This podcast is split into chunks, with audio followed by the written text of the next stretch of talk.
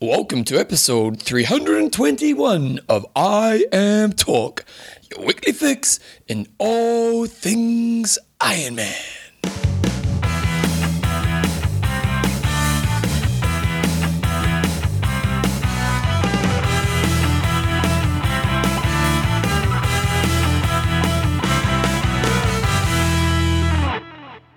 Alright, guys, welcome along to episode 321 Countdown. Nice. I was pretty excited about that when I saw the show notes. You were. Yeah, I was, I was pretty excited about that. So, uh, 321 of IMTalk with Coach John Newsom and Bevan James Eyles. How you going, mate? I'm pretty good, and you? Um, I'm pretty good too. That's good. I'm just trying to fix my adjustment here. Um, how, so, wait a second. Are you good? I am good. Why are you good, John? Um, because Dark outside? It's dark outside, There's the lights and we passed the shortest, past the shortest day. And you start to notice it's getting longer again, don't you? Yeah, yeah. John, are you excited? I, I'm so excited. I just can't hide it. Yes. Olympics. Four days. No, it's like three now. three. Maybe it must be this this weekend. I guess. Yeah. It's gonna be good times.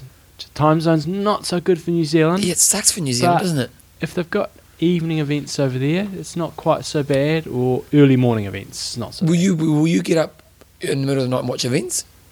No, I'll tape them on the old T box. Ah, oh, you got T box, haven't you? Mm. I don't have it, John. I looked You at getting anything. Sky. You haven't got anything. What are you no, going I to looked at getting Sky. I really want. I was because I, I would like to watch the Olympics, Mhm. and uh, I would. You know, I would get up in the middle of the night and watch some things. So I kind of looked at getting Sky, and I thought, well, maybe if I get it for a month, and there might be, you might, might, might cost a hundred bucks or something stupid like Mm. that. And I was like, you know what, I'll do that. So I rang Sky, but they uh, you- they commit you to a year, John. They commit you for a year. They lock you in, and it was like it was going to cost me like like a thousand bucks. I was like, uh, I like the Olympics, but I don't like them that much. You got to find some free source on the internet. Somebody sent an email through Oh, really? with some site you can maybe get Oh, it. some si- I'm sure they're paying full price on that site. Send an email through again. Okay, IMTalk is proudly brought to you by. Coffeesofhawaii.com. Well, The facts are coming through like crazy. Keep them coming, team. Good. Athlinks.com. Social networking for endurance athletes. and Extreme Endurance. Just extreme. It's just me being pretty extreme. In this week's show, we've got some. Uh, we've got some. Let me put up my show notes here. Here we go. We've got some news. We've got uh, website of the week. We've got coaches corner. What's it on? Uh, it's a topic we was going to cover last week, just some open water swim tips. Good. Just having a sip of my cup of tea. Yeah. Uh, and then we've also have an interview. With Alan Couzens from We had him on Endurance. Corner, and it's going to be a pretty precise topic. It's just a couple of power-based workouts for uh, to improve your half Ironman performance. Oh, nice. And then we have some questions and answers at the end. Well, last weekend we had a couple of IM races, and we're going to start with IMM Lake Placid. And we must say, Dots.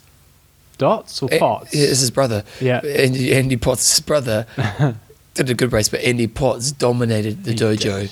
Dominated the dojo. He Complete- beat, he beat 30 minutes by Pete Jacobs. That's a big victory. That's a massive Yeah. victory. What I found really interesting was around the results. Andy Potts had the course, the swim course record, which you'd expect. Yeah. Um, but he was only 18 seconds faster than Tom Evans. In total time or Total uh, time in the swim. That Tom- seems odd. Yeah, Tom Evans had the record from Mhm. about two or three years ago. And you're going to think, well, surely Potts would go a lot faster than Tom Evans. That's interesting. Did not see that one. Yeah. Haven't really got a, a profound answer for you, I'm afraid. Andy Potts, though, fastest swimmer about. 45 By a minutes. country mile, normally, like when we go to Kona, Yeah. he's like he's like miles ahead of anybody yeah. else. Crushes it. He's like a chick swimmer. Yeah, but he. I don't think he went to the Olympics, but he was maybe first reserve or something like that for the I think the four x two hundred relays. So he was a class swimmer, and ITU standard he was always first out of the swim. So awesome, and then he just put a backed it up with a really solid bike and a solid run, and nobody was even close. So you kind of wonder how far how hard he was pushing, um, and he was about a minute. I think I saw a minute forty eight off Simon Lessing's course record. So solid day at the office, but un, un, untested. Um, some people were talking up, going, "Oh, he's ready for Kona now." It's like quite quite a different sort of race. Um, I think this is where one of the, the issues with Kona is. You know, bigger guys like Andy Potts. Um, whether he can he can really excel in Kona. If we had a World Championships outside of Kona, he might be a real contender. But I just don't think he's going to be able to quite run fast enough in that heat to be. Um, How many other sports have the world championships in the same place every year? it's a very good question, Bevan. And because we like, know. I'm sure there are some, but I was watching some darts the other day. John, you watch darts ever? no, It was pretty entertaining. Yeah. Sorry. But but I would, I would imagine any um, international. We, we, we, we, feder- weather is dependent. Okay, sure, maybe you know indoor sports we always have their world championships, but where weather is a factor. I would say every sport that is an Olympic sport that has got a international federation that's IOC accredited, then I'm sure they would have to move it from country to country Mm. every year. Um, when there's an event that's uh, a law unto its own, like WTC, like you know, Tour de France is the unofficial, I guess, Yep. world champs sort of. You know, I, know they still have a world cycling champs, but everything's about the Tour de France. Um, and then I guess you've got the tennis, the tennis, and, and, and they s- Most of the tennis stays in the same place. Yeah, the, all the tennis majors do. Yeah, but it's a bit different because there's lots of majors. Yeah, so but but and different. golf's the same, isn't it? Although Mm. golf moves the course, isn't it? They do It's- most of them. Yeah. So back back to triathlon. Well, no, it's Yeah. more around the point of Andy Potts. yeah, like it, it would have been interesting to see if Ironman over the years had changed location. Mm, Who would have been world champions? mm. You know, you'd, you'd argue Molina would have done a lot better as a, as a long distance guy. You're stealing a topic, hot topic of this for, Oh, for, next, for next week. That Oh, was, that was actually going to be my my hot topic for next week. If they move the world championships, who would be the athlete, or who would be some of the athletes that would have potentially won a bit more? And I think yeah, we'll we'll cover that when we get. Oh, there. okay. I've just okay. I'll, I'll, I'll shut it there. Shut the door, Ben. Okay, well, Pete Jacobs, he came in at second. He did an, an 8.56, which is a pretty slow day for him, but I get the feeling maybe he was just trying to validate. You kind of think so because uh, yeah, he sometimes has a bit of a, a Well, he ran on the bike. 302. Yeah, so I think he would have shut it down on the second half of the run, but still, I think. Oh, who, who knows? We, we should ask him. I did go onto his um, his website to have a look, but it didn't really say much about it. He just sort of he shut it down a bit from halfway on the run um, and needs to work on his bike. But Yep. you know, I don't think we should read too much into it, No. other than he needs to pull his finger out on the bike. I think for Kona, you know, we know he can swim, he can we know he can run, and if he can um, be riding with those guys this year, he's not going to be, you know, fly under the radar. I think first year he put that amazing run split in. Second year he still was quite under the radar. This year, not going to happen. So, and there's going to be a bit more pressure on him this year as well. I think. Yep, totally. And there's the media pressure. Once you've gone to the top three, the next year your media commitment's always a lot more. You know, Mm. like it's all that kind of work. You know, he's gone to the next level. Number three, who was that? Romain Guillaume from France. He was in second place uh, off the bike and then faded with only a 326. That's a pretty miserable run. Um, and for a 908. So across the board, you know, Andy Potts 825, second 856, third 908. Pretty big gaps there. Um, again, not take when when we say these things, we're not taking anything away from the the guys. You know, if Romain Guillaume, I know he can actually go a bit quicker than that, but guys like finished fourth and fifth, they might have had amazing races. We're really commenting on probably the, The strength of the field, s- strength yeah. and depth of the field. And uh, similarly on the the girls' side of things, Bevan and I were discussing before the show, just looking at the swim times of the girls. Man, 109 for the girl who won, Jessie Donovan, swam a 109, as did second place Jenny Jenny Hansen, 109 again. 109. for it's an- ridiculous, for- isn't it?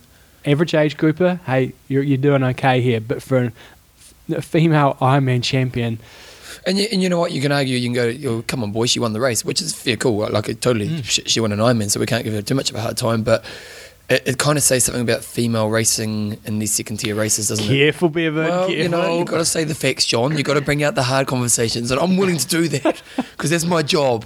And uh, you know, when you've got a race where you've got, you know, the top three girls go over an hour in the swim, Mm. and significantly over an hour for two of them. You know, they're nearly an, an hour ten. Mm. Um, it does say something about these second tier races, which. Um, We've got a bit of work to do. yeah, but yeah, but uh, you know, she still did 9:49, which is respectable. But Yeah. So for, first of the girls was Jessie Donovan, 109 swim, 519 on the bike, 313 on the run for a 947. And then uh, Jenny Hansen, 109, 527, 312 for a 956. And then Jackie Gordon, 102 swim, 532 on the bike, and two. 328 on the run for a 10.08. So again, when you look at the girls' spread versus um, the guys' times, you know Andy Potts did an 8.25. First girl was an hour 20 behind. Granted, Potts is, is what you would consider a Top- top top top Yep. level level level guy, but still um, an hour 20 behind the first man. That's quite a gap. Normally, if you sort of look for comparable results, take Chrissie Wellington out of the equation. Um, you know, around about the 50 minute mark is sort of about right. but the question is, uh, so obviously the male field wasn't that strong either. You know, like we've got an age Totally. group, we've got fifth. Yes, yeah. Yeah. You know, so, so- David Morris, congratulations, awesome result. And top age grouping female got sixth overall as well. Catherine Thomas, well done. Mm, so, mm. and we're not being hard, but it's just, I think it's important to recognise that obviously se- these second and third tier races are going to get second and third tier fields. And, you know, you're going to see races where a, a person can be 15 minutes out of the water and still win a race. and it's going to happen more and more, especially with these ones that are getting closer to Kona. Um, and you know, as more and more Ironmans come online, as they try to stream them into you know your regional championships, your first tier, second tier, third tier, it's going to happen more and more. What I would hope is that some of these people um, winning these races, if they can get a bit of a bit more profile, hopefully we've been helping somewhat from putting, putting them down. um, We love you. We love you, Jesse. we love you guys. We Uh, love you. Honestly, and well done. Like, I don't want to, but it has to be said. yeah, Like, when I looked at the results, what's the first thing you thought? thought that's pretty slow. Well, I thought Andy, you know, first uh, the guys side of things one side, but the girls. Firstly, I don't know any of them, but we also got a bit of, a bit of love for. I've got to give a bit of love to here to um, Jessie Donovan because I think She she's a fir- the greatest George. Sorry. She did a good She at did. George as well, she, yeah. she got second at St George and she got 11th in Arizona last year, and I think she's a first year sort of pro. So, So, yeah, good on her. Um, Well, I never won an Ironman, but, but, yeah. you would have had a 15 minute lead on her. No, I would have more than that, mate. I would have- yes, I probably would have taken her out. Uh, Ironman UK, um, similar sort of story there. A lot of names we're not super familiar with. Um, so the winner on the guys' side was Daniel Halksworth. He swam 47. But rode- John, John, has Brett Sutton got leukemia? No. Well, as far as I, it said, his old coach. When Oh, I was first old that, coach? I thought, oh goodness. Um, but yeah, he apparently was racing for his old coach, who's got Because he's. Team T- TBB now. Yes. And, uh, and it, yeah, oh, did I miss old? Ah. Mm. oh, jeepers, it's not Important good. word. Yeah. It's not good for the old coach as well, but it was, yeah, I hadn't heard anything about Sato. So he swam five hours, uh, rode five hours. It'd be a long swim, five hours, uh, and then he ran 303 for an eight How far would you swim in five hours, John? How already far do you reckon? If you swim five hours, what distance would you cover? Um, continuous. You wouldn't. I wouldn't get fifteen. Oh, maybe fifteen k. I guess. I hadn't really thought about probably about fifteen k. Three K an hour? Yeah. No, I don't reckon you could do it. You'd Yeah. fade. Don't know. Don't know. I've swum ten k before. How long did that take you? We did 10, we 10, uh, 100 100s. We did, uh, this was long course, no lane ropes. We did 20 on 130, 20 on 125, 20 on 120, 20 on 125, 20 on 130. It's pretty impressive. It was. Were you absolutely smashed? I was a little tired at the end. Yeah, that's a hard Birthday set. special in France. Well, happy birthday. Yeah. Yeah, but you love that birthday present. So I'm not wrong in you next year for your birthday. yeah. Uh, so 8.55, pretty convincing victory in the end. Uh, 12 minutes over Fraser Cartmell, who faded on the run for only a 3.15 for a 9.07, and Paul Haskins in third place with a, a 9.10. And first age grouper over there was in fifth place, Sam Baxter. And also pl- plug for Peter Verbrusik, he came home in a 2.54, fastest marathon day to take fourth place. Well, it was a pretty smoking run. And on the girls' side of things, Bevan, do you want to pronounce the uh, the winner there? Eimear Mullan. You pronounce it nice and softly and quietly. Yeah, just, you know, me with names. So Irish girl, um, she won the UK. Do you reckon I did all right then? Yeah, I think you're close enough. Good. She, she swam 103 and was 15 minutes down. Like a 103, it's not as bad as 109, but when you're up against Amanda Stevens, who's Oh, the fastest um, medal, isn't she? swimmer in the world by quite some shot, she was only four seconds behind Fraser Cartmell. So basically, she was in the lead male bunch coming out of the swim, and she sort of more or less maintained that lead um, on the bike. She she only lost two minutes to the to the Irish girl. Irish girl had the full Irish kit going on. She had the No, really the, the, full country. on green top, tri Kiss me, I'm Irish. Greens, um, laces, green uh, calf bands, everything going on. Um, so, so she took two minutes out of it, but then uh, crushed it on the run with a 318 for a 1008 and um, passed and disposed of Amanda Stevens, who still finished second in 1016. And uh, Annett Kamenz from Germany was third in 1021. Wasn't a massive amount written about either of these races online, sort of just a A quick wrap up, wasn't it? quick wrap up. Although one of the stories comments. of the day was that um, and Tim Hemming, Tim Hemming, yeah? yeah, he sent this through. I was talking to him about the Olympics. He's doing he's doing like heaps of events. and I think sorry, I think Emma Emma Cranfield I think was the first age grouper at Ironman UK girls.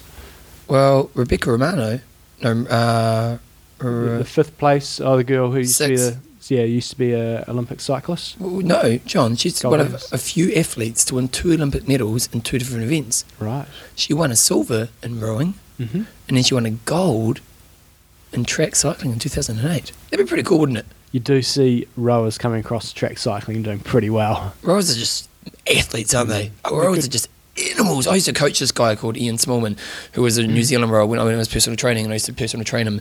And uh, as a personal trainer, you, you get kind of like different types of clients. You get the type of client who just really just wants to hang out with you, who doesn't mm. maybe have many friends in life.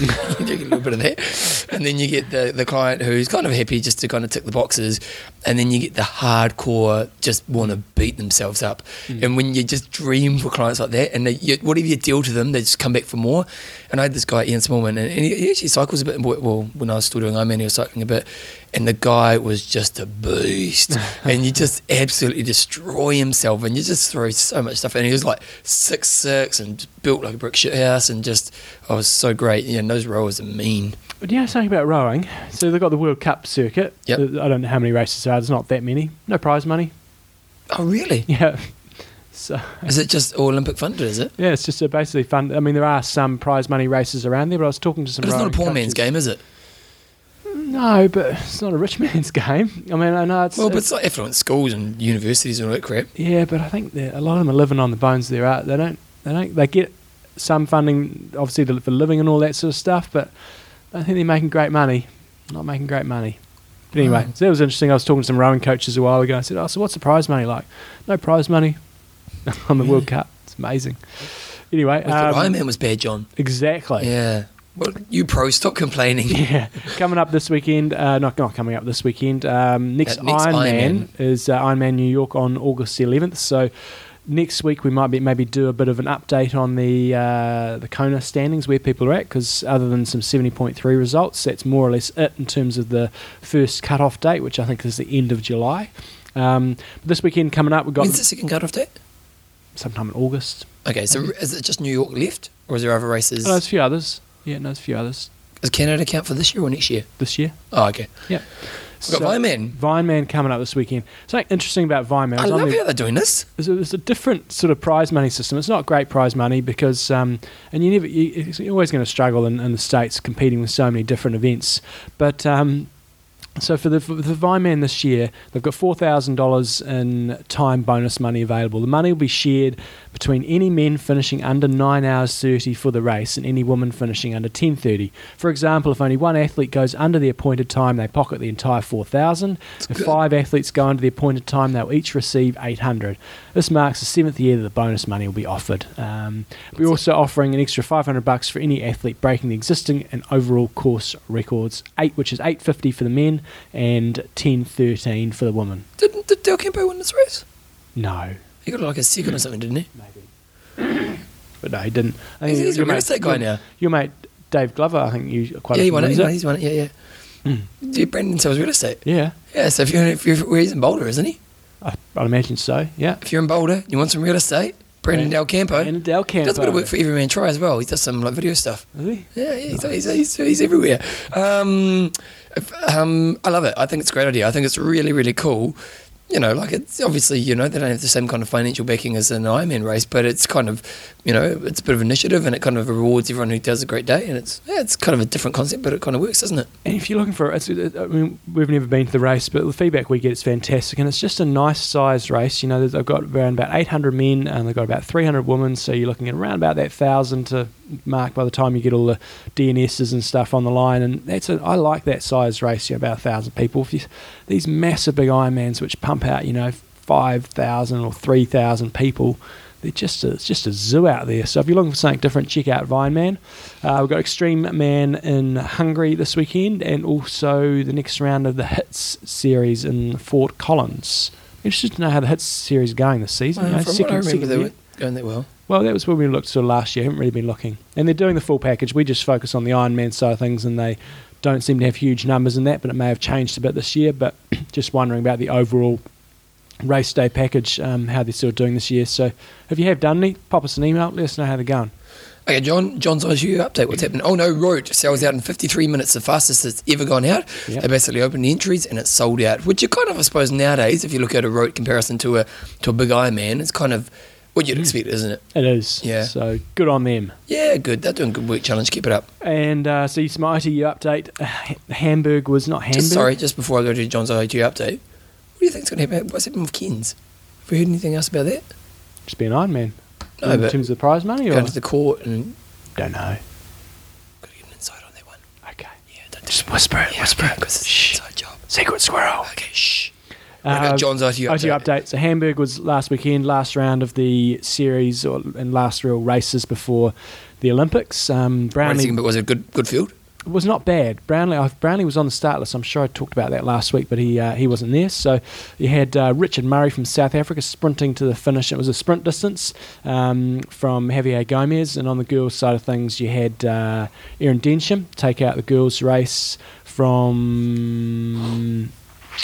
I can't quite remember. I did watch it yesterday. Um, but anyway, sprint distance, quite cool. One thing that I found really interesting, um, and I didn't know this was happening, was that they've got some new system where there's a bonuses on the bike. If you can get a breakaway going on the bike, there's cash bonuses. So, how do it determine if you get a breakaway? so what they were saying in the coverage of this race, which is a sprint, that the lead group, there was, a breakaway group of, um, I don't know, there was like five or six of them, and they had to get 30, on the sprint distance, you've got to be 30 seconds ahead of the Yeah, next but how do group. you determine what a breakaway is? Like, how, many athletes is it when it's one, two, three, four, five, six, however many. But is Uh, there a oh, rule? no, no, there, must be a must be a limit on the size. yeah, do. I say, okay, if there's a breakaway of, of five, so then if there's six, you go, well, can you please leave? Yeah. You're costing us money. Yes. so I, I, that's the, it's the first I've heard of it. So there must be some ruling on the size of. I like, I like why they're doing it because obviously the cycling is kind of a bit boring. Yeah. So it's trying to create some interest. So let's say, for example, it might be 10, a limit of 10, and you've got to be 30 seconds up on the next group. And if you're 30 seconds up, um, You split the money, do you? You split the money between your group. And if it doesn't go in that race, bonuses to the next race. Oh, really? So so saying- it potentially could be quite a good payday. Yeah, because at this race, um, it, didn't, it didn't go in the, in the race before, and so jackpotted on the guys. There was there was five or six guys off the front, and they needed 30 seconds. They got off the bike, and they were 24 seconds Oh no! And And then 30 it's seconds is quite a lot, really, isn't it? in a sprint distance. Yeah. And then in Olympic distance, it has to be 50 seconds. Is that a lot? Uh, it's significant. It's, it's it's significant. So then the question is, as, as a guy who's not going to be a runner, will you get five or six of those guys taking that risk for the money? yeah, I would say so. Yeah, it's that's um, good. It's a good initiative, isn't it? It's just spicing it up. I mean, they're doing some good things. They tried this, you know, the sprint distance race in Tisavarius where you had the, the two rounds. They're trying something a little bit different here to try to spice up the, the bike course. I think what they need to be doing is making the, the courses a hell of a lot harder, but they've got this, they're a bit hamstrung where they really want to go to the big major cities and they're a bit stuffed in terms of, well, Course you just got to make, yep. it, make up whatever, whatever you can. So, I um, saw an interview with uh, the uh, Brownlee boys. I saw like a pre-Olympic, you know, these boys are going to be the. And it was really fascinating the dynamic between the two, Mm. because Alistair obviously thinks he's the best, yeah. and uh, and he kind of, you know, like you could, he kind of talks to his brother about it too. Yeah. You know, he tries to be as good as me, and you know, those aren't the words he was using, but it was definitely. Oh, a- yeah, no, definitely it's like that. yeah, yeah, and it's, it's uh, yeah, but I bet you his brother's deep down is going, I'm going to smash you one day. Well, I mean, a lot of people say that he's more, he's more talented than, and talent's a funny funny word, but he's he. They think he Potentially. is going to be a lot better than uh, than his brother. A bit like Venus and Serena Williams, I guess, when they started off. You know, Yeah, because Venus was the, the was- better was player on, crushing it, she? And then Serena's talent came through, um, or skill, whatever you want to call it, and, uh, and she ended results. up being the, the, the dominator. I did want to bring up how, how good the prize money is on, on the ITU circuit. Okay, let's have a look at John. And so, um, they've, they've, again, they've improved there. That last year, I think they were paying 15 deep. Now they're paying 20 deep in uh, in World Championship races, and 20,000 US for first place, and it dropped. And you're still getting a, a thousand US if you're finishing in 20th. And then the series, and then the, the grand finale is 30,000 US. So grand first. finale is just the World Championship. The the last race of the series. So this year it's in, in And do they call that the World Championship? no, they don't. It's a bit like Formula One. It's uh, So it's they a, have a World Championship series. race now? No, not really. You're not really a world champion. You're a World Series champion Why not? because they wanted to get they wanted to get people turning up to every race, and so you're a series champion rather than a one-off. So, for example, last year Andrea Hewitt won the, the grand finale race. She's, and she's currently in the lead of the rankings right now. yeah, but she wasn't. She's she she can't go around calling herself the world champion. that's a bit silly. I can see both sides of the story. I agree with you. You know, I think they should have a world championship. Yeah, because the problem with this is this is sure. You're obviously how many races are there in the series? Mm, maybe eight. Okay, so over eight races, if you're the most consistent athlete, you're going to win. Mm-hmm. It doesn't mean you're best athlete. Totally. Same, same with Formula One, isn't it? The Formula One series. Yeah. Generally, they probably won the mo- most races. Not always. Last year, Helen Jenkins won it, um, and she was probably the best athlete. She was? Year. Yeah. So Well, Andrea's currently in first place. yes. She's got a good lead, Mm-hmm. so she might win it. So, but in theory, in any other year, or back in the past, Andrea Hewitt would have been world champ, Yes. based on what you're telling me here. exactly. Texting me this early in the morning? Goodness, who's who's awake at seven ten? Uh, so just really, just really want to highlight what good prize money there is on the ITU circuit this year, and they and they, they, they seem to be constantly trying to So make Andrea would have got improvements. 30 grand for that race. Yeah, Nice. yeah, Go the Kiwi. exactly. She's going to win Olympic gold, John. And then then you got the series bonus. What's the series bonus money there? 60, or there's a par, bonus pool of 60,000. So yeah, so if, if she won the you know again if she won the final finale race this year, she'd get thirty grand for that. If she's 60 first in series, it's another sixty ninety thousand dollars for two races for for plus all the other stuff she picks up. So Although, in saying that, as much as this is good, what you can argue is that Ironman World Champs, get more than this. this is true. You know, like you win Ironman World Champs, it's 100 grand now. 125, I think. Yeah, 125 grand. Well, that's more than a whole series plus the grand finale. I still think that You'd the, be better top, off. the top ITU athlete in prize money would be earning more than the Craig Alexander's from prize money. from prize money. Craig Alexander would probably make well, I don't know now. I don't know. Let's say, uh, so let's say someone like Brownlee, mhm, who say he does eight, eight events. Say he does six. Okay, so he does six. How many would he win? Let's say he wins all six. Six. Yep, six out of big there. That's why he can be So cocky. he would he'd win 100,000 from five of them if he won the grand finale, so 130,000 plus another 60. plus another six. 200 grand. 200 so, grand. Then, so then you got Crowe wins world champs, is Mhm. 125. hmm Then you got Melbourne, 75. No, how much did he win in Melbourne? 25. 25ish, something So that's like 150. Mhm. Then the 7.3 7.3. champs. It's probably maybe 70, something like that, 220. So it'd actually be more. Yeah, but Brown, I mean, yes, I think it'd be close. Oh, now you're reneging. No, I'm not really. Now you're reneging. Brownlee would do other races as well. But yeah, no, you'd be right. It'd be Crowe would do some other races as yeah, well. it would be close. Yep. So actually, I, I think the argument is more for the for the lower down they'll be making Yeah, more if you- money if you took because they can race more and If you took second place in the yeah, ITU yeah. I think yeah, I think for the top guys, I think you could probably argue it's pretty even. If if not anything, maybe Crowe's doing a little bit more. But for the next tier, maybe from like the five down, Mm. Because you can just race a lot more. Yep. You know, and, and in an ITU race, you know, in these races, you're getting eighth, you're pulling out three and a half grand. Mm. You know, and in, the grand finale, you get five, and then if you get an eighth overall, you- there's another nine grand. So, you know, I think maybe for second and third tier guys, it's definitely more money. But for the top, I think Crowe's probably the most paid triathlete right now, If you put overall package, I'd say yes. as in as in results from, from racing. And if you if you, if you package it up as well in terms of sponsorship, appearance, But prize do you think money, Cro- do you think Mac would make more money than Crowe?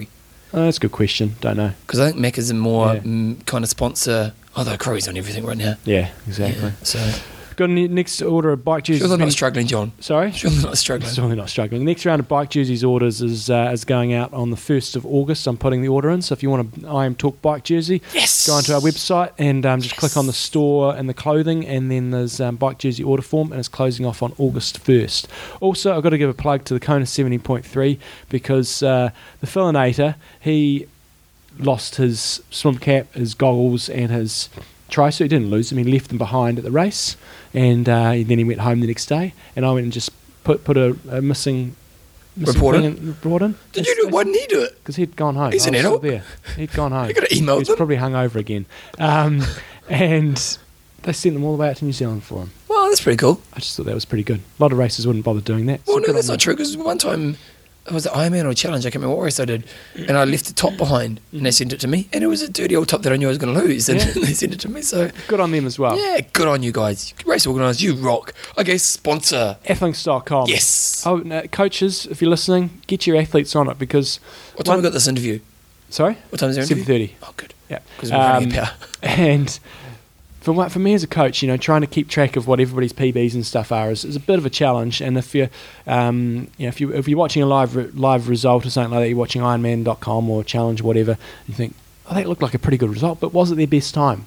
Boom, log on to Athlete, Boom. look up your athlete. All the results are there in one place. You don't have to go through about five gazillion different websites and uh, and try to find the different Ironman results. It's all in one place. So I really like that from a coaching perspective. So I encourage coaches get your athletes on it, and then also for your athletes. Um, one thing you can do on Athlinks again is, is do your research on your competitors. You just click on the, the members button up the top, type in you know, the person you want to slam in the next race. If they're on Athlinks, they're going to have all their race results up there. You're going to see their weaknesses. You're going to see that person does swim a 109 for that swim.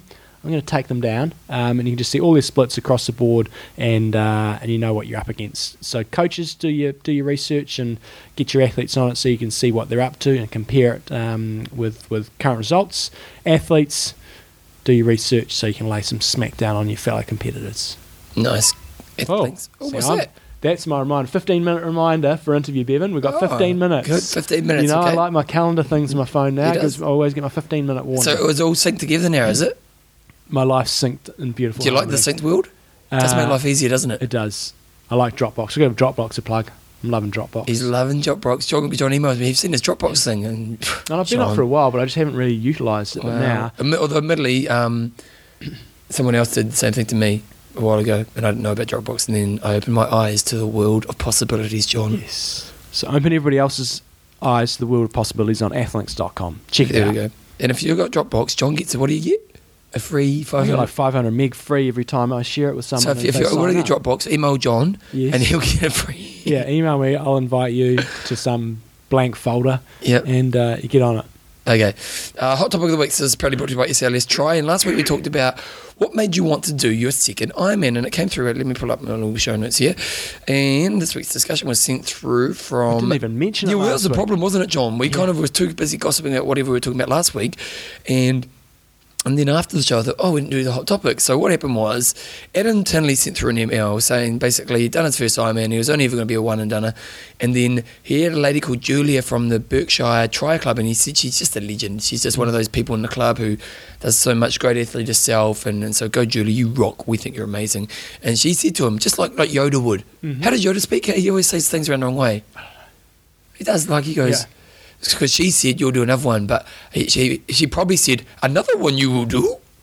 See, Right, that was a pretty go. good Yoda, wasn't it? Very good. Yeah, and uh, and so and he, and he thought yeah whatever, and then he he's, Whatever. whatever, put the W on his forehead, and uh, and and she was right, There you go. and he's looking to do another one. I think he's looking doing one sometime soon. Sorry. Don't worry, I'm just losing the plot. Okay, Pete yeah. Hagen, he said he went back the second time because he DNF the first time. Oh, that's a good reason to go back. Cyclops. Um, Matthew McGuinness first sucked balls, and a year later. So Doran dropping the bass basso. Did my first Ironman. Um, knew that on the experience alone, I would drop 15 minutes with a year's year of training. I wanted to go at least half an hour faster. So the next day, I signed up for the same race next season. That was back in 2009, and now I'm itching to find a way to fit ano- another Ironman. nice. David Yates said I did Ironman Melbourne a year after Challenge Wanaka, which had a ridiculous headwind, but didn't put me off. I wanted to go faster next time, and Melbourne made sense because it's my hometown. Ironman Port Macquarie is next. Adam Titley, the man who came up with the topic. Wow, I'm slightly famous. You're not slightly famous. No, you're very made it. famous. Made it. You Watch Uh, out for TMZ. To be clear, I've not yet signed up for my second. It's very interesting to see the time gaps and the motivation from you guys, so thanks. Nice. Uh, Aaron Lee's good question. I had planned to do one Ironman, in Canada in 2009. I trained very diligently and met my goal of completion. Other than the flat, uh, I flat on a bike, which I changed quickly and resumed my ride, the day was perfect. But I wondered, could I have gone faster if I hadn't had the flat? So two years later, I did Ironman Canada in 2011. Ironically, my diet had changed, and I was not as focused as I needed to be on my training, and completed the event 16 minutes slower than in 2009, which leads to me signing up to Ironman Canada in 2013. It is so addicting. Carl Pittman. First one was the longest day in 1995. Second was Ironman UK in 2009. The 14 year gap was due to work, st- studies, commitments, and helping my wife through a period of illness while we started to raise two kids. I decided to take up Ironman again as it was starting to pi- as I was starting to pile on the pounds. Nice, nice. With John Ellis, Mm-hmm. good old Christchurch Muscles Inc. Muscles Inc. He's got uh, my first Auckland in 2000, 1992, John. He was swimming in the, in the polluted water. Oh no, there's some at Mission Bay. Oh, did they? Yeah, yeah, yeah. You I thought they Mission moved Bay. because of the water. No, no, that was the um, sort of the World Cup circuit. no, no, no, nothing Ah. polluted. No, just had to get out of Auckland Why, why did they get out of Auckland? because it's just a pain in the ass place to try to organise anything because all the public complain if they if it's going to take them two minutes extra to get anywhere on a, on Well, a what, Sunday. why have we got a 70.3 there then? Good point. It's you wait till you the give it two years, you reckon two years it'll be out of here? arms. Well, we'll have uh, 70.3 world champs in Christchurch. is pretty good here right now. It's in town. I'll be interested to see. Why don't you go to the website because I'm not online. Is uh, I think entries open today. I'll be interested to see what time of the day they start that seventy point three. Well, I know someone who's who's cancelled their Wanaka race to do the Auckland. really? Yeah, yep. Mm. Because yep. So so definitely it appeals to some people. I think it'll be an early morning start. Oh, you do? Mm, get over the bridge. Yeah, you're going to have to. It's, it'll be a Sunday too, surely. Yeah, yeah. Um, okay, then I did Challenge Wanaka in 2010. 18 year gap. I was inspired by the dream of Kona, and I did Wanaka to relearn Ironman distance racing before the quest for a Kona slot. Still uncertain whether I can achieve it, but I'm still living the dream. Nice. Finally, by me, Maura Terry. It was only going to do one to see if I could. Had a great day and qualified for Kona 08, so I just had to go. Seven months later. Challenge Wanaka um, 2013 will be my sixth. You've gone from the bottom um, to the top. I've gone the way I'm around. messing with you. Oh, well, Christine McKinley, she's got to my second a year later when all the toenails had grown back and I could only remember the good times. Bevan, why did you do your second one? Because I had a really crap first one. Well, I didn't have a really crap. No, uh, I did 11 hours on 10.59, I think I did for my first one. And it was, the thing for me was, I did a marathon and I was a fit guy and I, I think I did 248, I think, my first marathon. And, and Still your PB. No, no, my PB is two, 242, I think it is. But anyway, um, but yeah, it seemed a lot easier the first one, but I have to admit, Yeah. I just cruised it and I kind of got a good time. But anyway, um, and I did all these races and I never really felt that challenged. Mm. And admittedly, maybe I could have learned to go faster in those races, but at the time I was just a completion guy. And then I did an Ironman, it just blew me out of the water. It just Mm. destroyed me. And I thought, wow, that's pretty appealing. So for me, it was just that the challenge of it. So, and then I went back and did okay. My first one was South Africa in You're winning it, remember? Yeah, 2001. And that's a that's another great thing for athletes. Um, that result is lost on me now. It's gone. I'm never getting it back Gone! Because they they moved the site and the results are basically gone. So if I, if I'd cla if athletes had been around and back then, maybe it was, and I claimed that, I'd be sweet now because I'd still have my splits. Did you did you remember what you got? Well, I remember I was getting mowed down by Nina Kraft, who was the leading female. I could hear the announcers like behind her, and she must have only been three or four minutes behind me, and I was on the run. You I found a motivation. and uh, I was I was not getting checked that day. Yep. It was incredibly windy. So one way it was a two lap run. One way you were just getting blown big time, and then you had to turn last 10k, you know, straight into the headwind. It was nasty. what did you Um, get overall? Somewhere between 15 and 20, I think, something Yep. like that. It was pretty average. I think I did 925 or something like that. Yeah. Well, But still, leading I- it. Yeah, I, but I, did lead for, for Not many people period. say they've actually been leading an Ironman. That was pretty cool. Yeah. It was, it was a pretty decent field. Lothar Leder one, and I think Raynard Tissink was second. Um, and I love the fact you, I, did, I know we've talked about this a lot in the past, but I just love the fact you were leading it. what, What- what- At what point did you go, maybe I should slow what down wasn't my little smartest move when about the 90k mark, my back started to seize up. And morning, Joe. Feeling, feeling better? Good. Um, and then my, that, and that was the reason I did that one was was because I sort of semi-retired at the end of '99, and I thought, geez, I've got to do an Ironman while at least I've still got some sort of fitness in there. So I cranked that one out and didn't really have a clue what bit. I Why was did you doing. Why did you do South Africa? Um, I didn't really want to do New Zealand. Why? Uh, I don't know. I just I just wanted to go somewhere different to do it, and Yeah. also I looked at the list and I thought I could it could have been a bit of a cherry pick. Oh, Go to- nice. I often did races because I thought that's a cool place to go to, and I can I some money. back back myself. I thought, man, I reckon I can. I'm win this I'm not, not going to win it, but I reckon I can. Uh, I can cover my costs if, if I do. You know, I, I mean, I realistically thought I should have easily gone under nine. Yeah. Um, and if I'd done that, I probably would have finished okay. Um, and then the second one was um, just I think Because we started the show. two- You're like, oh, I better 2000 do it no. on again. 2005, four year gap. And Was it because of the show? No, we hadn't started. The, we started in 2006. Oh, we did too. Mm. So that one What was that, New Zealand? 2005 New Zealand. Yeah. Did I know you then? Were we training together then? No, not really. Uh, That was yeah. I'd, I'd only come back. I'd only put sort of only put like four months training and come so back. how'd you go in 2005? Oh, not bad. I did got tenth. That's when I got Oh. tenth. Maybe maybe we did do a bit that year because you must have won. Yeah, we did. You must have won your age group that Yeah, I year. won my age group that year. yeah. Yeah, we must have done a bit together. Oh, maybe not. Mm. I think maybe I came on board after that. Okay, Not long after that. Maybe. Mm. Oh, So anyway, my strong motivation for the second one was um, just wanted to do one properly, basically. Yeah, and you're the top 10. No, Yeah. you. I know why you were doing it. I remember. You were just trying to basically get some PR for your business. That's true. Yeah, because I remember, and then on the forums afterwards, you kind of went from your, your marketing was, no, I'm working at, no, yeah, no need training to the top 10 in New Zealand. Exactly. And, I, and like, I did have 20 years of experience behind me. yeah.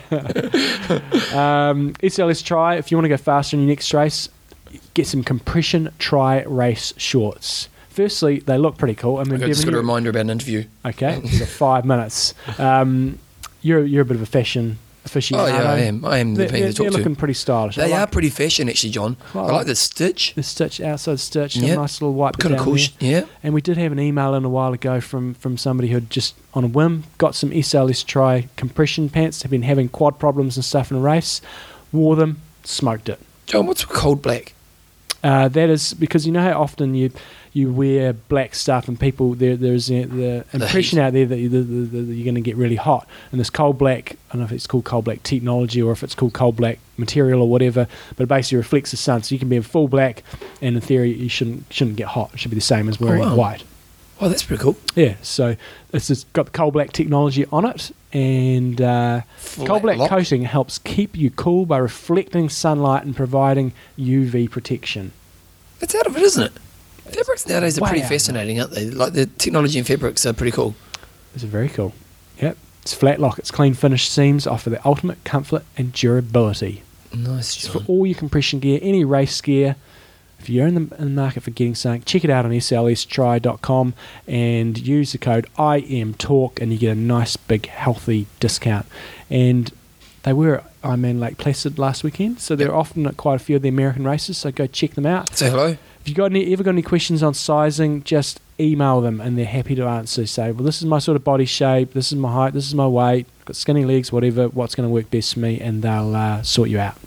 All good. So tried try. Should we put? Should we pause and get ready for the interview? Sounds good to me. Okay, we're going to do an interview, but we're going to be back in your world in about one second. So this is the magic of podcasting. We're back. We're back, and that's Alan Couzens. Oh, have we put Alan Couzens on? we- Well, Okay. I, I, don't, I don't know. Yeah. When do, you, when do you want to put Alan on? Chuck him in there. Okay, well, okay, let's start. it. Oh, hold on. Oh, we, we, we need to do an intro to Alan Couzens. Okay, we're doing a show to Alan I'm, Couzens. I'm, gonna, I'm keeping this in the show. okay, It's it's, going to be gone. quality. So here's, here's Alan Couzens from EnduranceCorner.com. Brought to you by EnduranceCorner.com and TrainingPeaks.com. There we go. Okay, today we're very happy to have back Mr. Exercise Physiologist himself from uh, EnduranceCorner.com. I must say, he's got, he's got the good radio voice too. Um, got the radio voice. Yeah, man, you sound sharp. and and he's got the uh, the doctor's jacket on his on his yeah, pic- mate, I picture. wouldn't mess with him. So uh, from I, Endurance I got Corner, the, I got the lab coat in the closet, but I can uh, put it on to get more in the in the mode if you like. You could be, you could be like a like a, a super villain. You got the lab coat, the voice, it's all gone. Exactly. So, Alan Couzens from Endurance Corner, um, welcome back. We're, uh, today we're going to hone in on a fairly specific topic um, and basically looking at a couple of power based workouts to improve your half Ironman um, performance. You know, I think last time we talked to you was around sort of training stress and um, a variety of other things that, that you can use on training peaks. Um, so tell us about a couple of you know specific workouts you might have that um, that guys can can use for their half Ironman performance. Yeah, I mean, I think uh, you know it's uh, it's it's an interesting topic in and of itself. You know, the the kind of difference in preparation uh, between half Ironman and Ironman racing. Um, you know, I think uh, a lot of folks uh, sometimes uh, kind of think of half Ironman as the the easier option than than Ironman. You know, and you, you'll you'll sort of hear of folks who are in a more busy period in their lives say that uh, you know they're gonna gonna take a break from Ironman and just do a half Ironman, you know, just prepare for a half Ironman, and you know, I I think the important thing to realize, uh, you know, is that whatever the race, you know, anything from uh, from 800 meter track racing through to ultra marathon, you know, the the fittest athlete generally wins. So it's uh, it's you know half Ironman definitely doesn't doesn't mean half the work. Um, you know, which which I think is a is a sort of sort of common uh, underlying thought when folks think of kind of you know especially preparing for a for a half. Um, so what, so, what, you, that what do you, said, I, I think Sorry, go on. What, what are you sort of, you know, what are the key differences when you're prescribing a program um, between the, you know, between a half and a, and a, and a full? Is it really the, the main difference would just be the long, the really long rides or the, the really long runs, or, or there are, are there other big key differences that, that you, you have in a program? Yeah, I think I think that's the main one. You know, I mean, I think uh, overall the the training load for a for an elite guy who's specializing in a in you know half 70.3s versus an elite guy who's specializing in Ironman races. If we look at the load, you know, in sort of a, a training stress sense, it's it's pretty similar between both. Um, but you know, the seventy point three guy might be doing a little bit more intense work, which brings the brings the hours down per week. Um, you know, but it's still it's still a significant uh, significant outlay, you know. And I think uh, sometimes folks who are used to doing Ironman are sort of uh, sort of surprised when they take a step back and they they kind of cut their training down a little bit, thinking they're still going to race relatively well at, at halves. When oftentimes the guys who are winning their age group in halves are the ones who are kind of on their way to an Ironman, you know, in the midst of some some pretty big uh, big training volumes. You know, just just sort of something to something to keep in mind. I, I certainly don't consider the seventy point three easy way out, you know, which is uh, which is uh, I get the impression something that that some age groupers all sort of uh, you know sort of think that they can back off a little bit. At, at the top level, there's no backing off. But do you think maybe that, that one of the faults of the 70.3 is that people don't necessarily chase the big goal with it? You know what I mean? Like if you go for an Ironman, is that, oh, okay, I've got to commit my life. And then a lot of people will pull away from Ironman, okay, I want to do something else. But they don't take it as seriously, even though there might be less time commitment. They also don't chase the, okay, I want to win my age group. You know, does, the, does the event in itself maybe not hold as much power as an Ironman?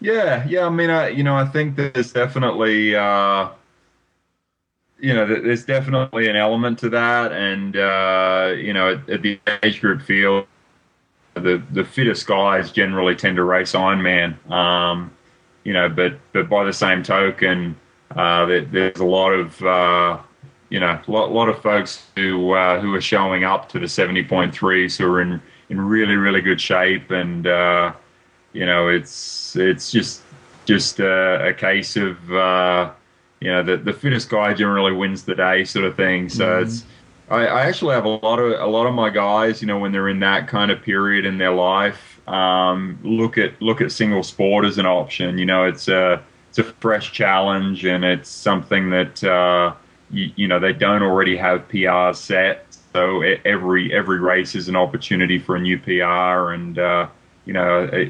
if that's the reason to sort of scale down, I think that's that's oftentimes a good option. Mm. So um, let, us assume that people have got their power zones set up correctly. They sort of know their aerobic threshold, they know their FTP, and, and, and they're fairly well in tune with that. So, how are we going to, you know, give us some some examples of these sort of couple of half half Ironman specific workouts that, that people can do, and and also where in their build up they will be doing these workouts. Yeah, I, I, think I think when it you know kind of taking into account what was said about the, the fittest athlete generally wins, uh, half Ironman as an event does have a, couple of, I guess, unique uh, qualities that are, are, maybe a little bit independent of uh, of Ironman racing. Um, one of these would be the ability to run fast when fatigued. Um, you know, and it's all relative. And you know, one of one of I guess my core sort of guiding principles in in pacing Ironman races is to encourage folks to go easier on the bike so that they can distribute more energy to the run. Um, and I, have written a couple of articles on the Endurance Corner site about that, the the energy pacing series. So if you if you Google that on the Endurance Corner site, uh, you can read a little bit more about that. But when we talk about doing the same thing for a half Ironman, um, you know, holding back on the bike and going a little bit harder on the run, you, you're starting to run very, very close to a functional threshold. You know, a, a fit athlete is going to be going to be running really pretty pretty darn quick. You know, at the uh, at the top age group level in, in a in a half Ironman for a an optimal optimally uh, distributed sort of race. You know, so I think training that that ability to run legitimately fast when you're already uh, fatigued is an important thing to uh, to cover in, in your training. Uh, one of, one of the key workouts that I really like for training that ability is a progressive workout where the athlete is doing say 90k of biking the first half of that will be at a, an easy to steady sort of tempo you know sort of 70% of functional threshold power the the second half of the bike will be at a, a higher tempo sort of 80 to 90% of functional threshold power and then they'll get off the bike and go straight into some, I guess, cruise intervals, if you want to use like a, a Jack Daniels sort of term. Mm. Um, and they'll they'll do those at threshold pace, but off sort of a one to four, one to five recovery. So that's uh, that's a really tough sort of progressive workout that that's specific to getting the athlete used to running fast while their legs are already a little bit fatigued. Like we lost you for a second. Just that last bit with your legs a little bit fatigued. Yeah, so that that progressive, you know, easy bike, moderate bike, really fast run yep. is a really good way of, of getting the athlete used to running legitimately fast on, you know, somewhat fatigued legs. Mm. So, and typically, what sort of recovery do you find athletes need um, from from a session like that, where where they are going to be pushing, you know, quite a bit of threshold pace work on the run? Yeah, that, that would definitely be one of the key sessions in uh, in an athlete who's specifically preparing for a half. So, you know, typically I'll have two or three key sessions per week, and the the balance will be pretty much recovery sessions. So, uh, you know, certainly you'd have an easy day after that, and maybe two easy days after that before hitting the next key workout. And what about nutrition wise for, for halves? Do you um, just scale it back from what somebody would normally do um, an Ironman, or do you have any specific um, sort of things that, that you would change between the two distances? Yeah, I think the nutrition is a really individual thing. You know, I, I certainly know a lot of elite athletes who can get by a half on pretty minimal sort of nutrition. And you know, they're they're so fit and they, they generate so much energy from fat that they really don't don't take a whole lot of uh, a whole lot of nutrition over a half.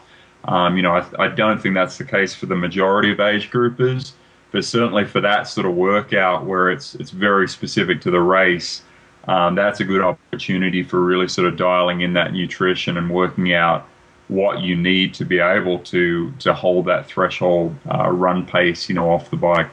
Cool. What about, what about regards to um, strategy for racing a half? You know, like if let's say you've done your, your base work and you've done you know the sessions like you talk about and stuff. You know, and Ironman, as you're saying earlier, we'd always teach ourselves well we're going to go easy on the ride, well, relatively easy to, compared to our fitness. You know, this in the run we can kind of get there, but in the half, you know, there is the, the, fatigue and the run's not so much of a problem, and the, the, duration of the ride as well. So, you know, we talk about control in an Ironman. What what kind of strategy do you think about works better for the half? Yeah, that, the half's a really uh, really interesting event. I mean, you know, I, I am fortunate that um I, I, see a lot of different sort of uh, power and pace files from guys all the way from beginner to elite. And I think that the race is really, really different for each of those kind of camps. You know, for a for a beginner, it's uh, in a pacing strategy. It's it's very similar to a full. You know, there's there's a lot of holding back um, on the bike and uh, just just sort of managing uh, managing the run and you know obviously trying to, to, trying to build and not fade. Whereas for an elite, um, you know they're they're racing very close to the threshold through the whole thing. So mm. I think it's uh, it, it's quite different depending on depending on who you're dealing with. Um, you know, I, I think for the the middle of that spectrum, it's it can be quite a strategic sort of race. Um, I, I wrote a, an article last year for the Endurance Corner site on going fast when the race is slow, and and sort of compared some different bike strategies. You know, for guys who went uh, kind of distributed their effort a little bit more uh, with a little bit more variability, going really hard on the hills and easier on the flats, versus someone who who kind of rode a little bit more uh, a little bit more steady throughout. And I think you know, particularly because the speeds are greater there is some upside to a more sort of variable pacing approach if uh, if you know what you're doing and you know where your limits are. Um, you know, and I think that's uh, it's one of the things that's fun about a, a half Ironman for a relatively fit kind of uh, you know good good age group level guy. It's it's almost like how the pros race Ironman. You know, the being in a group is important. Uh, pushing a little bit harder on the hills is important, and some of those things that you know, you see the uh, the elites doing it in, in the Ironman, uh, you know, top Ironman level sort of thing. You you see top age groupers doing and exploiting those a little bit more in the in the seventy point threes. Bevan, you, you remember back to the Ashburton International Triathlon? Yep. yep. And I just sat up on the bike and waited for you. Ashburton. Yeah, just when? I just sat sat back and just when waited. Did we race in Ashburton? We went head to head in Ashburton, and you, you, beat me on the run. I, I packed sad. Oh, that's right, I did too. Yes. That's right. I caught you on the bike, and that was a mistake of my just, day. Just waiting for I caught you. you on the bike, and I thought, oh, John knows what he's doing. I'll sit behind him, and they've really never going to get away. Stupid. It was foolish. So, Alan, you, you talked there about a. Um, about doing a, a, progressively building ride and then a um, you know a sort of some cruise intervals on, on the run there. Have you sort of got have you got any other um, particular workouts um, sort of half Ironman specific? Yeah, yeah. I mean, it's sort of related to what I was talking about with the variability of effort there. I think that that's a really uh, kind of useful and a fun workout to to include in the build. So the way I would structure that kind of hills and flats workout is what I call it.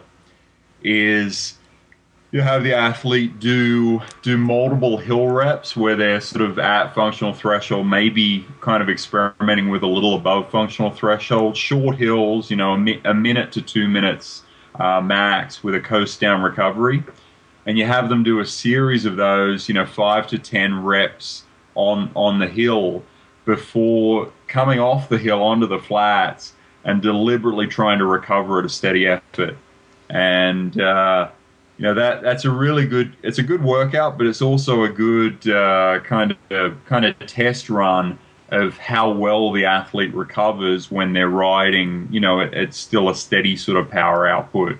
Um, and you know you, for the fitter athlete as the build progresses you can you can build into doing series of those where you do it two or three times. So you might go 10 by 10 by one minute at or above functional threshold with a coast down recovery followed immediately by 20 minutes on the flats at a steady effort. And the, the objective is by the end of that 20 minutes to try to bring the heart rate down to a normal sort of power uh, power to heart rate ratio that you'd normally see for a, for a steady effort. Um, you know, a, lot of courses, uh, a lot of the more fun 70.3 courses are like that. You know, where there's a there's a rolling section and then there's an opportunity for the athlete to recover a little bit.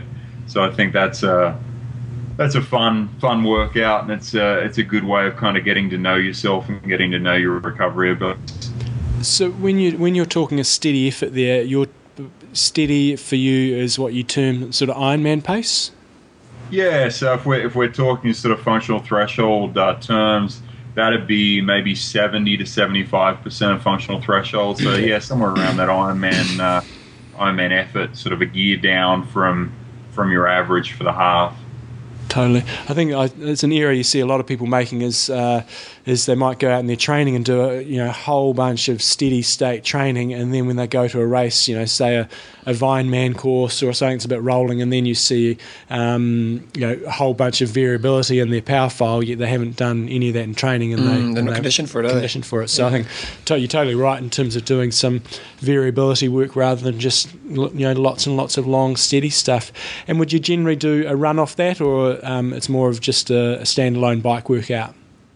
Yeah, I mean, uh, you know, depending on depending on what sort of load we want for the day, a, a steady run or even a, a half Ironman sort of pace run off that would be uh, would be a good good reality check of what the legs are going to feel like if you if you employ that strategy. Um, you know, what what you were saying was spot on, and even in those races where there's there's not a lot of rollers, sometimes just the nature of the groups leads to a lot of variability early.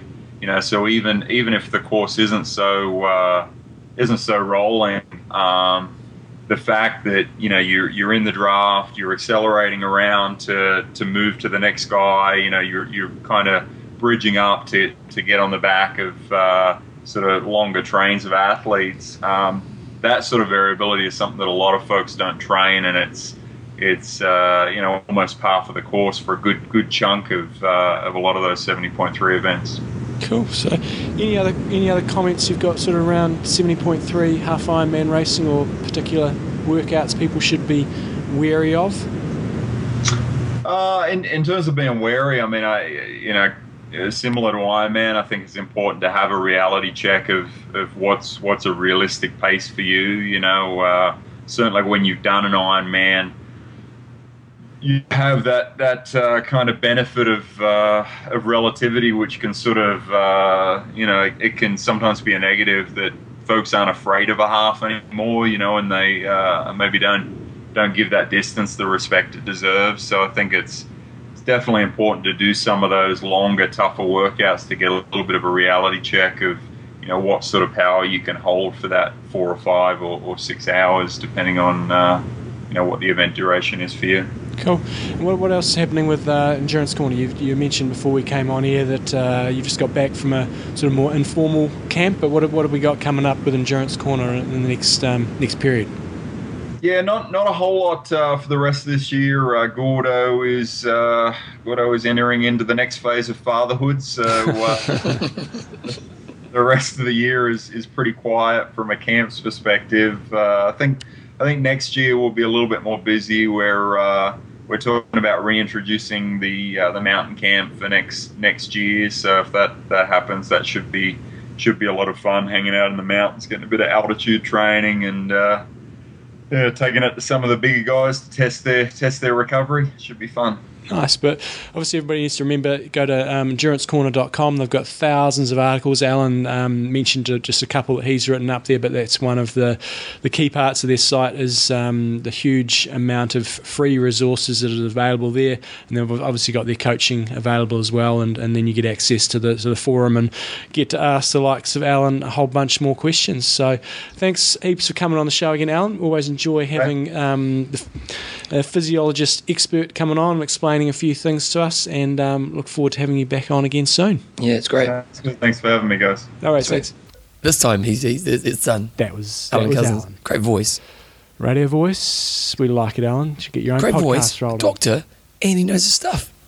He does. There you go. He's got the doctor's jacket and everything. Yeah, Um, but I think he's right. You know, some people do think a half is going to be an easy day at the office, and if you want to do a half, I often think. Well, I've, and I've said this a lot of times before. It's harder to get fast than it is to go long, and so I often think that the training load is is higher and harder on your body, and and, and requires more concentration. is there a funny stigma around half John? I'm gonna I'm gonna put it out there because you do a full. Wow, you did an Ironman. Mm. If you do a, a an Olympic, okay, you're trying to be fast. If you if you if your key events are half, and I know we're going to say well life and all the rest of it, there is something about. Do you? Is there something about the half that's just not special? It's because it's called a half, isn't it? It's Well, it's half, seven not a point three nowadays, but Uh, I like to still call it a half, but but um, but but am I right? Well, it- you've, you've always got it's a bit like Olymp- you've got their back out option usually you're going to have a couple of races in a season. You think, oh, if I have a crapper, you know, I've got another one coming up. Whereas if it's Ironman, that is your race for the season generally. Yep. And um, that you only sort of get one opportunity at it, which makes it a lot more special and a lot more important. So. But then it's nice doing the fast half as well, isn't it? Mm, mm, yeah. No. Half is a nice distance. I've done. I haven't done that many halves. So the No. the, the, the, the Ashburton. hmm I've done Wanaka. Yeah. I think they're the, the official halves I've done. Yeah. No, it's a it's a good I distance. did love it. I, I- I kind of enjoyed the distance because you can kind of go out. Exactly. You know, you can have a good run and So endurancecorner.com, check them out. They've got a bunch load, as I said earlier, um, of uh, resources on there. One other thing with their coaching package that is is, is really beneficial is um, you get, get access to their forum where you can you can ask um, all of their team of experts questions. Oh, So really? Check it out. oh, that's Yeah. pretty great. and also brought to you by trainingpeaks.com. And know, Alan talked about some workouts there, particularly um, the you know the, the two bike side of things where you had the building ride and you also had a, you know some a series of sort of hill reps. And you know it's all good and well going and doing the workout, and you're going to get a good physiological response from doing that. But uh, but then going back and analysing how you actually performed in that workout is really important, and that's where Training Peaks can kick in. You know, on that that building ride, if you haven't been hitting your, your lap button, you can go in there and you can break the different sections of the ride up, and you can actually see what was happening, see whether you know when you took that step up. You know, say you were you know you were doing a two-hour ride in the last 30 minutes, you wanted to do at whatever percentage um, of FTP or in a watts range, you can actually see well.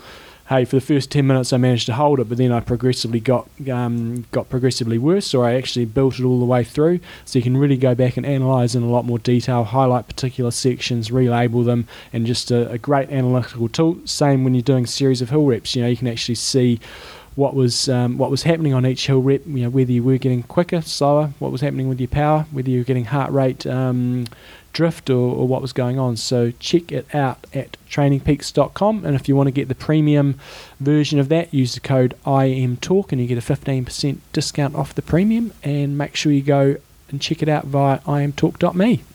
Nice, love your work. Okay, coach's corner. You want music? Yeah, I want some music. Okay, here's some music. Here's some music. Get excited, team.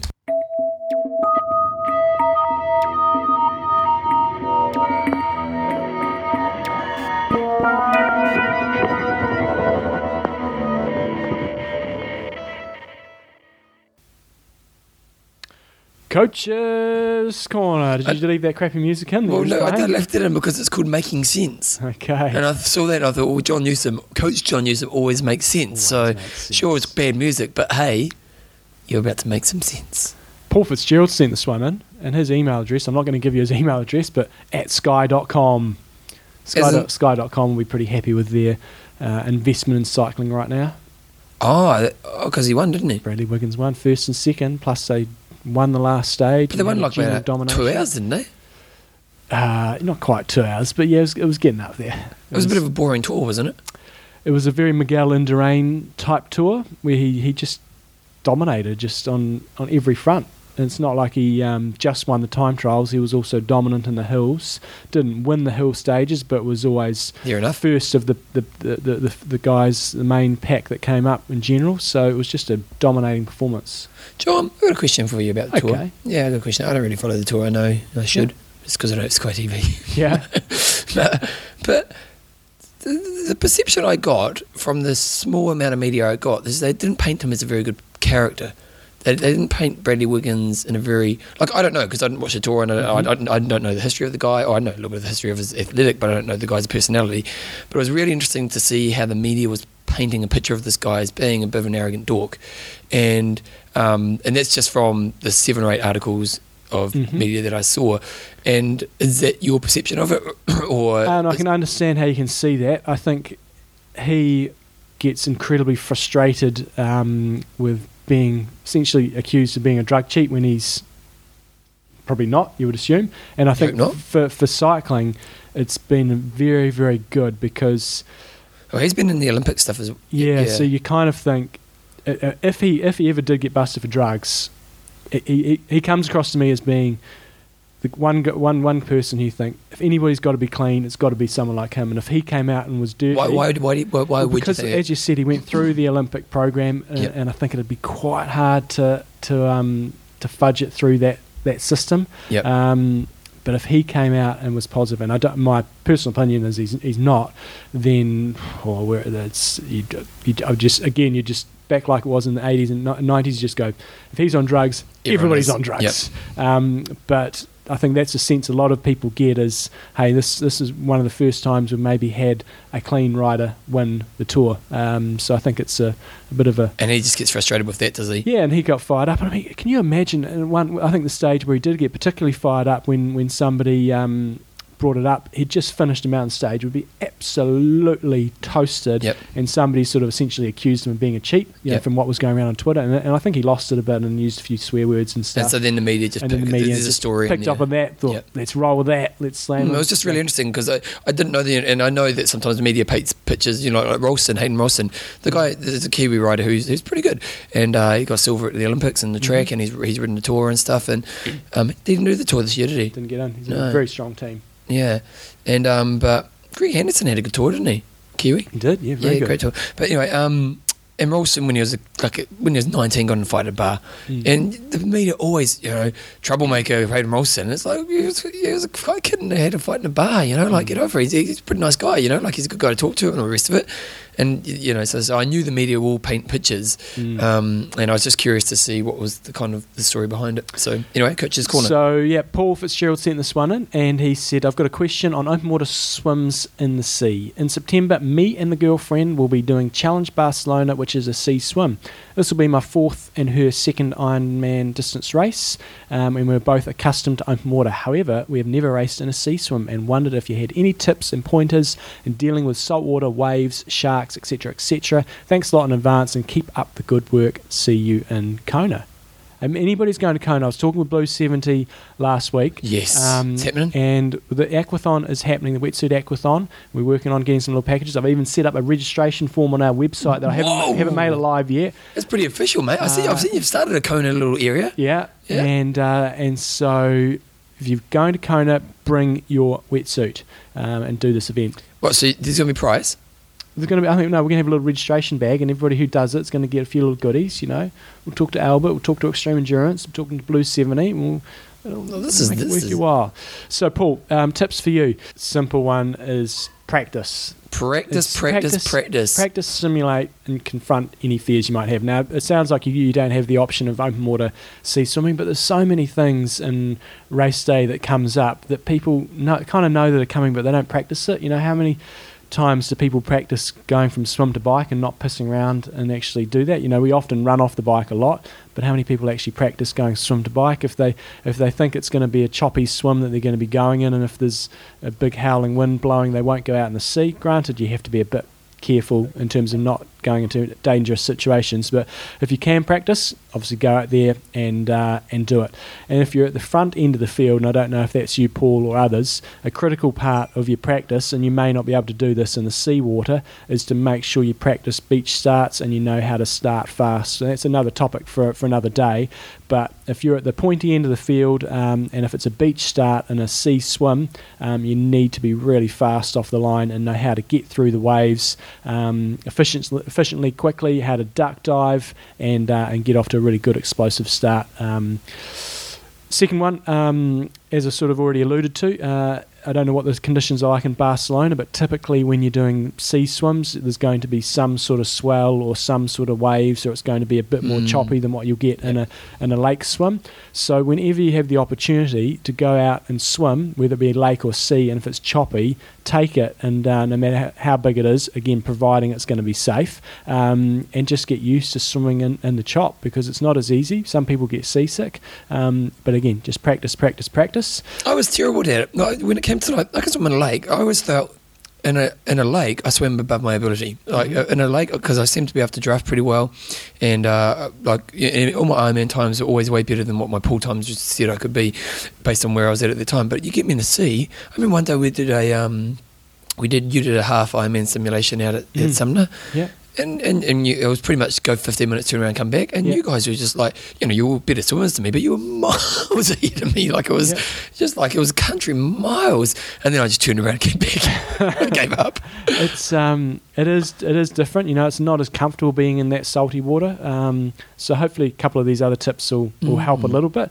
Um, trying not to drink the water. Yeah, th- you know what? That is horrible. It is gross. Yeah. But I think what you've got to be careful here as well is um, obviously you don't want to be drinking the water, but sometimes people can take that um, a step too far and they make such a big um, movement with their head or they hold their head um, in a much higher position that then their hips really start to sink down Yeah. um, and they're not maintaining that um, you know good So good position in the water. So trying to keep your head in as neutral position as you possibly can and trying to move your head as little as you can whilst not taking in water is, is something to, to think about and factor in because it is easy for your head to, to lift. In terms of the sighting, um, it is a bit different. Again, if, it, if it's swe- got swells or waves, whenever you ch- um, whenever you are sighting, always try to do it when you're on the up. So when you're on the top of a swell or when you're going over the top of a wave, boom, that's when you sight right at the very crest Should of you it. try sight every time?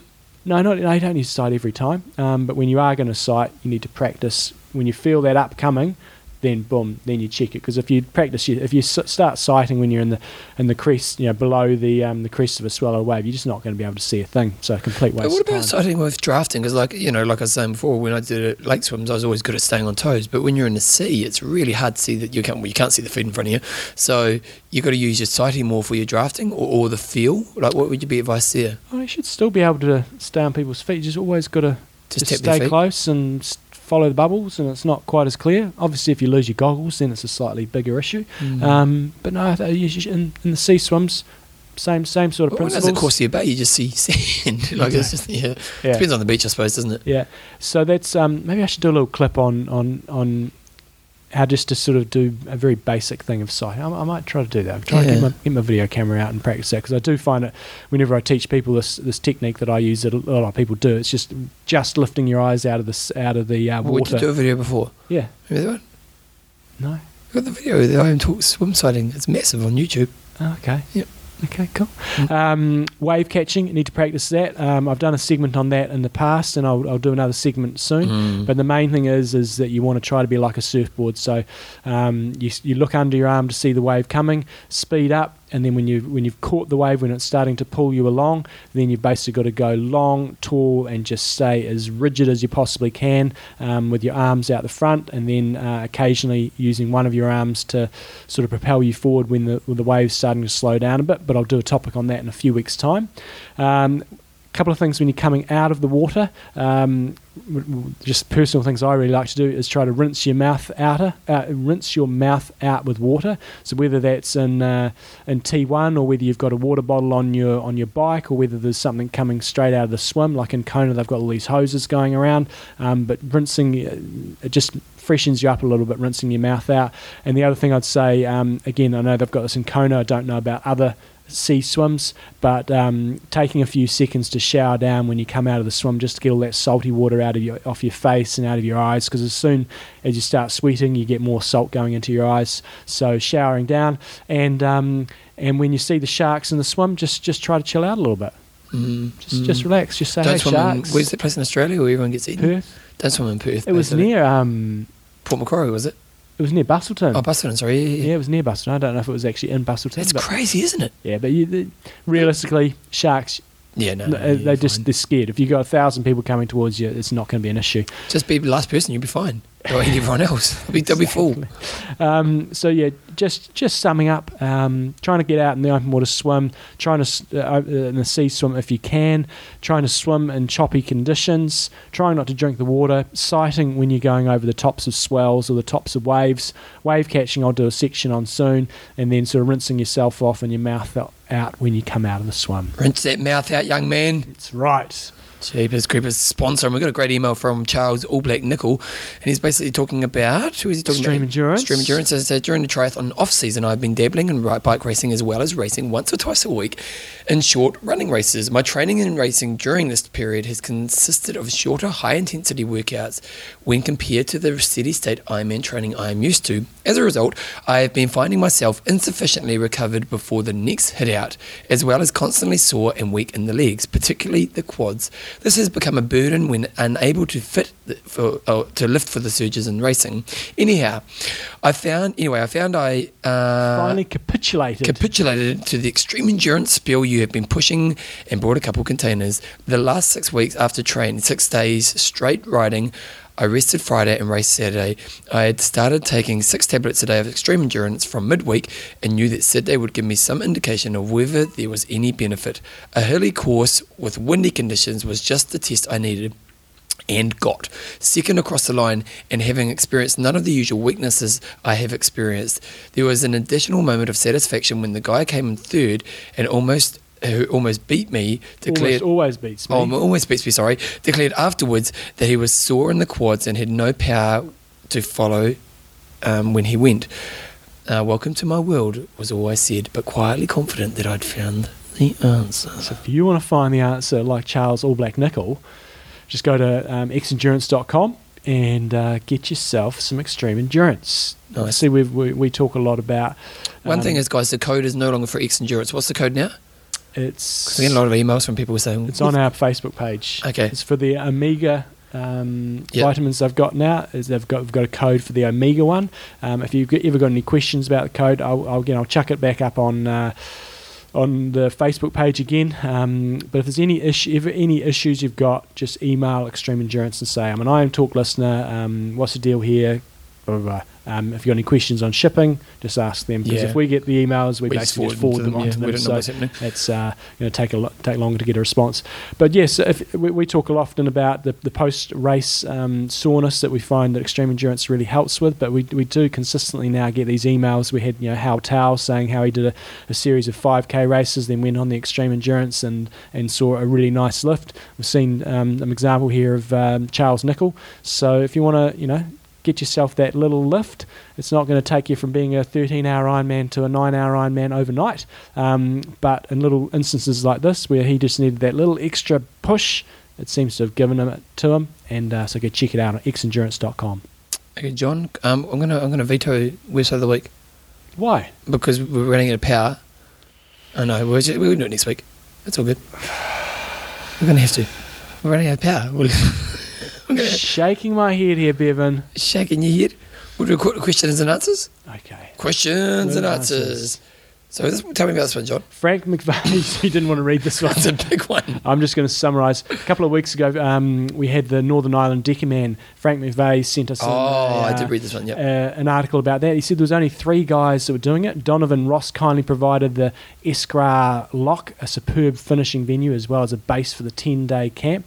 Um, and basically, these these three guys did the the Decker Man as a fundraiser. Um, from memory, it was for, for, for cancer in Ireland, and the fin- the Sunday evening finish time was fantastic night with a few hundred turning out, many of whom had been there from day one, enjoying the party atmosphere and witnessing an athletic achievement from another planet. Ten Ironmans in a lifetime is probably way too many, but Bob, Keith, and Andrew are the most down to earth, inclusive athletes you'll ever meet, and just may join triathlon's most exclusive club. And apparently, there's not a huge amount of people that have actually done a completed. done this, you know, across across the board. So it's um it's a pretty cool thing. Oh, it's an amazing. Like, So they- like I don't know if I want to commit my life to doing something like that, but I have to say that it's pretty phenomenal. I'd love to know where you go within yourself. Mm. So, uh, just a plug for their sponsors. Um, so, the, sponsored by Elite Timing, Gatorade High Five, Performance Nutrition Plus, Cookstown, and JJ Ballantyne Insurance. Less than 70 athletes in the world have ever finished Deckerman, so now Ireland has four. Wow, There you wow, go. that's pretty phenomenal. So, Bob Davison, Keith Clark, and the runners, the local Tri Limits Club. And this year they were joined by Andrew Hassard, Chain Reaction. John, a couple of little quick things. Mhm. Um, I've got a couple of videos to put on the website this week. This weekend Lance just won't die. oh, it should. It just won't. die. You know what, John? I get so many emails from people saying I love this weekend Lance. Oh, rubbish. and this weekend Lance is actually um, a video of Lance racing Molina and um, Mark Allen. Oh, right. Cool. Yeah, I put that on the website, which is pretty good. And I think Frank sent that through as well, which is good.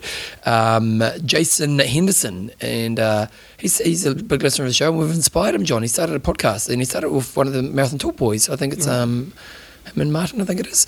And uh, they've started an athletics show. It's called The Athletic Show. Mm. And it's um, it's doing really well on iTunes over in, in the UK and stuff. So Martin Yelling and him are doing that together. So if you if you like track and field, You check that out. And he's just saying, he even gave us a plug on the blog they wrote. He said, look, I've been listening to these boys for years and I thought, well, I'm going to give you some love back. Nice. So that's good. And then uh, one other, whatever, oh, the great video, great, great video. So, you know, I was talking about doing the Tough Mudder, Tough Mudder. So in the Tough Mudder, I went and checked out the website. I think I'll probably do it next year. It, it looks awesome. But one of the things you have to go through is um, basically you got to run through these wires, Mhm. and it's probably maybe 20 meters of wires, but there's 10,000 volts of electrocution you got to go through doing it. Come here, you watch this. It's gold. Come here, come here. Wait a second. I'll, wait, it's, it's gold. Um, will that pull that up? Um, so what happens is, is this guy. This is his mate. Now wait a second. Tim Price sent through an email from a mate of his doing Tough Mudder. When he heard me start people talk about it on the show, he said, "Oh, you got to watch this." So, so this is it's the electric shock therapy that's happening in Tough Mudder. Commentary. Okay, so what's happening is it's, it's just loading right now. Okay, so what happens is, is these cables that are dangling down. There's quite a few of them. Okay, and come over here, John. I know you've seen it. We- We've heard this twice, but it's pretty funny. So he's coming through, and these, these cables. He's coming up. He comes into it, and he's running along, and he's and he's going for the fast approach. He runs into it, gets smashed by the cables, and you think he's okay. this one here gets.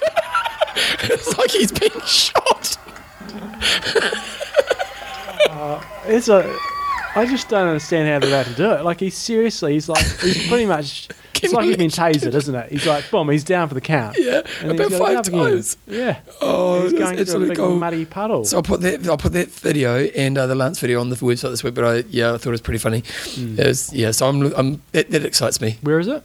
Well, they have them all around the world, but the, that, there's a couple in Australia, Mm. one in Sydney and one. But there's a couple early next year which I may go do. Mm. Just take a weekend away and we should do it together. Come over, be good fun. Good fun. Getting electrocuted. Get Um, another one that we're going to talk about next week, we'll give a quick plug now, is Em's Power Cookies. Um, Bevan's got a couple of I'm boxes of loving power that you bring cookies, the power cookies around. here.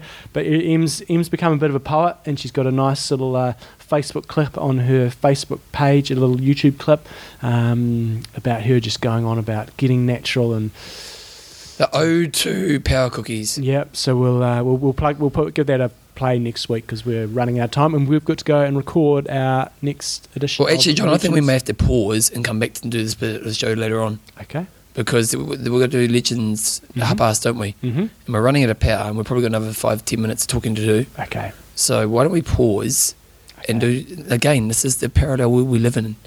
It's crazy. like, have you seen that movie Inception? No, I have not. Does it surprise you that I haven't seen it? No, but That's a good film, John. Oh yeah. It was probably one of the best films of last year. Batman.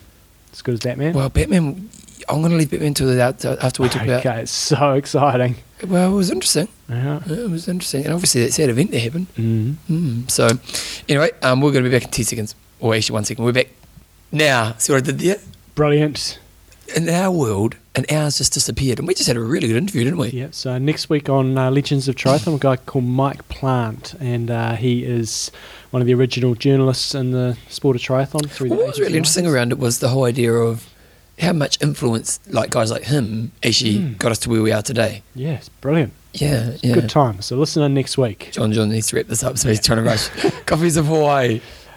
It's still hot in America. All my athletes I coach over there are still just going, it's, it's killing me out there. And I think I talked about this a couple of weeks ago, but the iced coffee is the way to go in conditions like this. We've got the Malulani estate, and what they've got on Coffees of Hawaii as well, they've even got the ingredients and everything the way you need to make your. Uh, your iced coffee. You get seven to eight ounces of island styled Coney or Malulani estate coffee, coarse ground, six cups of filtered or bottled water, room temperature, a cheesecloth or double lined coffee Oh, wow. filter, and a carafe.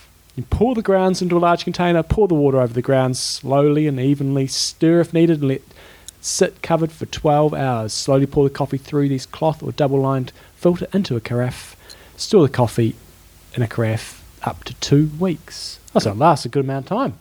Oh, really? Two weeks? There you go. Wow. You have to make a lot Exactly. because So it's pretty hot, right? You should be drinking quite a lot, wouldn't you? you would be. Mm. So you can get your uh, your Malulani estate from coffeesofhawaii.com. Get an eight ounce bag. It's only thirteen twenty five. Use code IMTalk. Get yourself a nice healthy discount, and you get yourself sorted. We're not finished here, John. Okay, but get it at Coffee of Coffees of. Hawaii. Coffee, Coffee- coffee, coffee fact. Yep, coffee fact. Coffees can actually be used. Now, who sent this through? I, I, I can't remember, but I'll give you some love next week through because they sent me through getting lots of coffee facts. People are loving the coffee facts. Good. Coffees can actually be used to fuel what, John? Your car. Yes! There you go. through, though not very efficiently at the moment.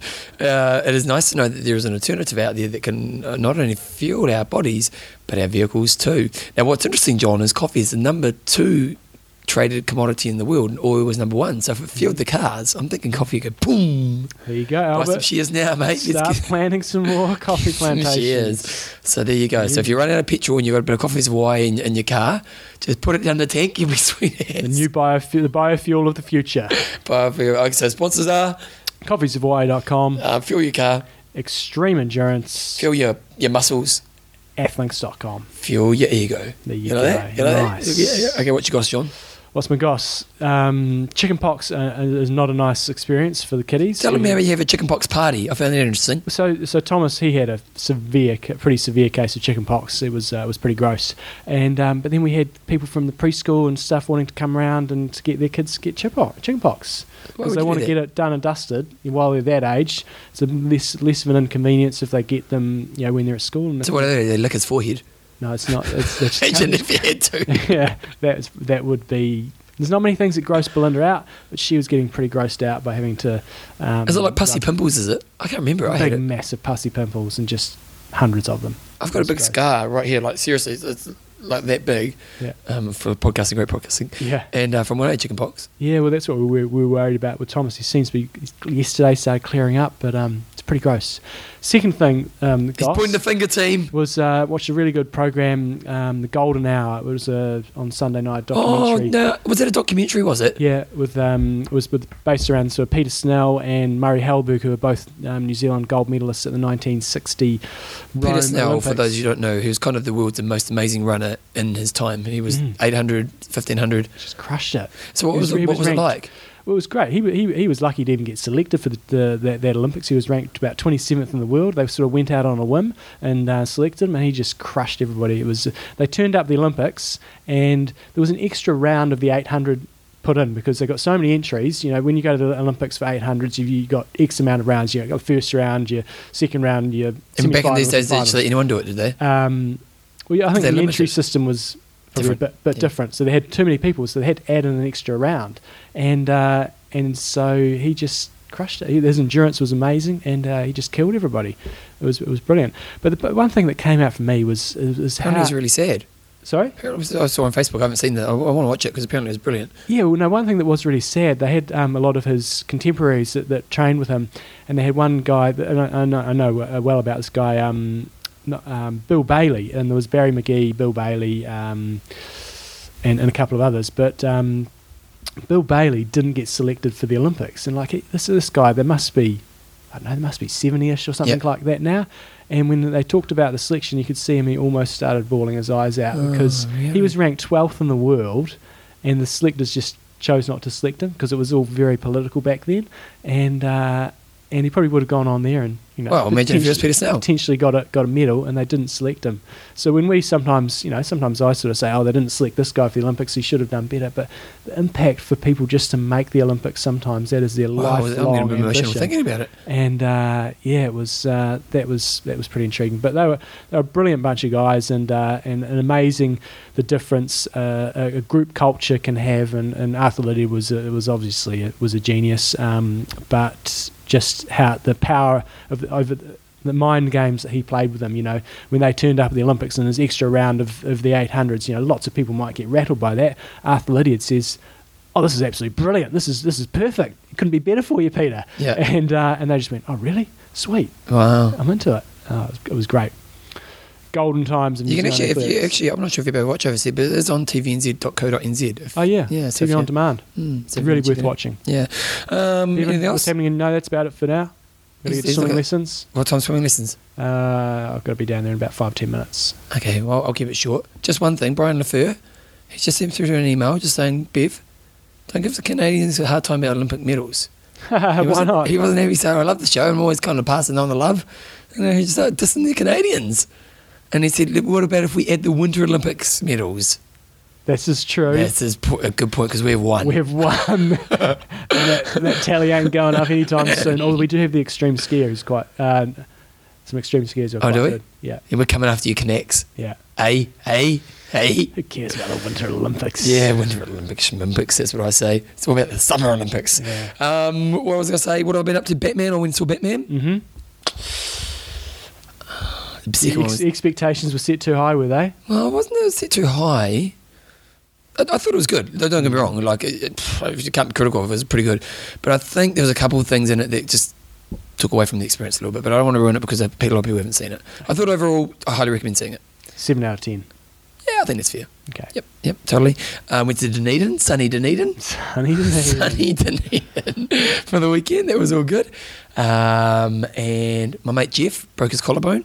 Yeah, who's saying that? Yeah. Yeah, but his wife's devastated about that, is she? Well, she probably is now, but then once she realised how, because he's got into cycling, Yeah, so once she figures out how much spare time he's going to have, yeah, she probably won't be that devastated, eh? yeah. Yeah. Psycho, what is it? Psycho, psycho cycling widows. Have you heard of that saying? No, Well, it's because you go basically do cycling all the time, you don't see your husband anymore. right. Yeah. You know that one? No. Wow. Oh, cycling widows. Yeah. you say? Sorry. Yeah. what did you yeah, think yeah. I say? Windows. I don't know. I don't know what you said. Uh, you never do. It's a problem. Slow down. Queen's Slow down. English. Slow down. I don't do either of those things. Um, no, John, this weekend, not much. Um, I'm off to Europe in six weeks. JD duathlon. You haven't even given me your dates yet, Bevan. What for? For when you're going away, so I can Well, they haven't given me my flights. You must know when you're going. No lies, John. They haven't given me my flights. You must know roughly when you're going. September the 1st to about 26. There you go. That's all I needed to know. No, no, it'll be a little bit before that because I have to fly out on the 1st. Email them to me. I'm working on the 1st. I'll probably leave on the Tuesday, wouldn't I? The 1st is a sad day. Okay, people don't need to know this. I'll probably leave on the 28th. You just send me an email. We've got a pre go Hong Kong, couple wants to have weeks. a proper proper break here. And then at Queenstown, I'm going to miss the Tuesday in, in August. I'm probably going to miss a couple of Tuesdays in August. Jeepers, we're in trouble. We're in trouble. That's why I need to start planning. It's probably going I'm going to probably miss six shows. Got to go to Hong Kong, Okay. go to Queenstown, then Europe. You're gonna, you're gonna have, it's going to be a bit of give and take here. Europe, John. I'm looking forward to Europe. Good. Got to go to Paris. Have you been to Paris? What, what Keep you your do in Paris? expectations low, Bevan. Really? Yeah, Paris is cool. It's got some cool But minutes it's a it, city of but- love. But, it's also got some pretty scody things going on as well. I'm gonna. uh, What I'm gonna do is because it's the city of love, so Joe will be in the mood anyway. You know, gonna take lots of coffee away. Yeah, yeah, there you go. Feed her up on coffee. Might even coming out of your hotel room. Paris, and what it looks like. Iron Russ. I'm in no Train hard. trade smart. Kia kaha.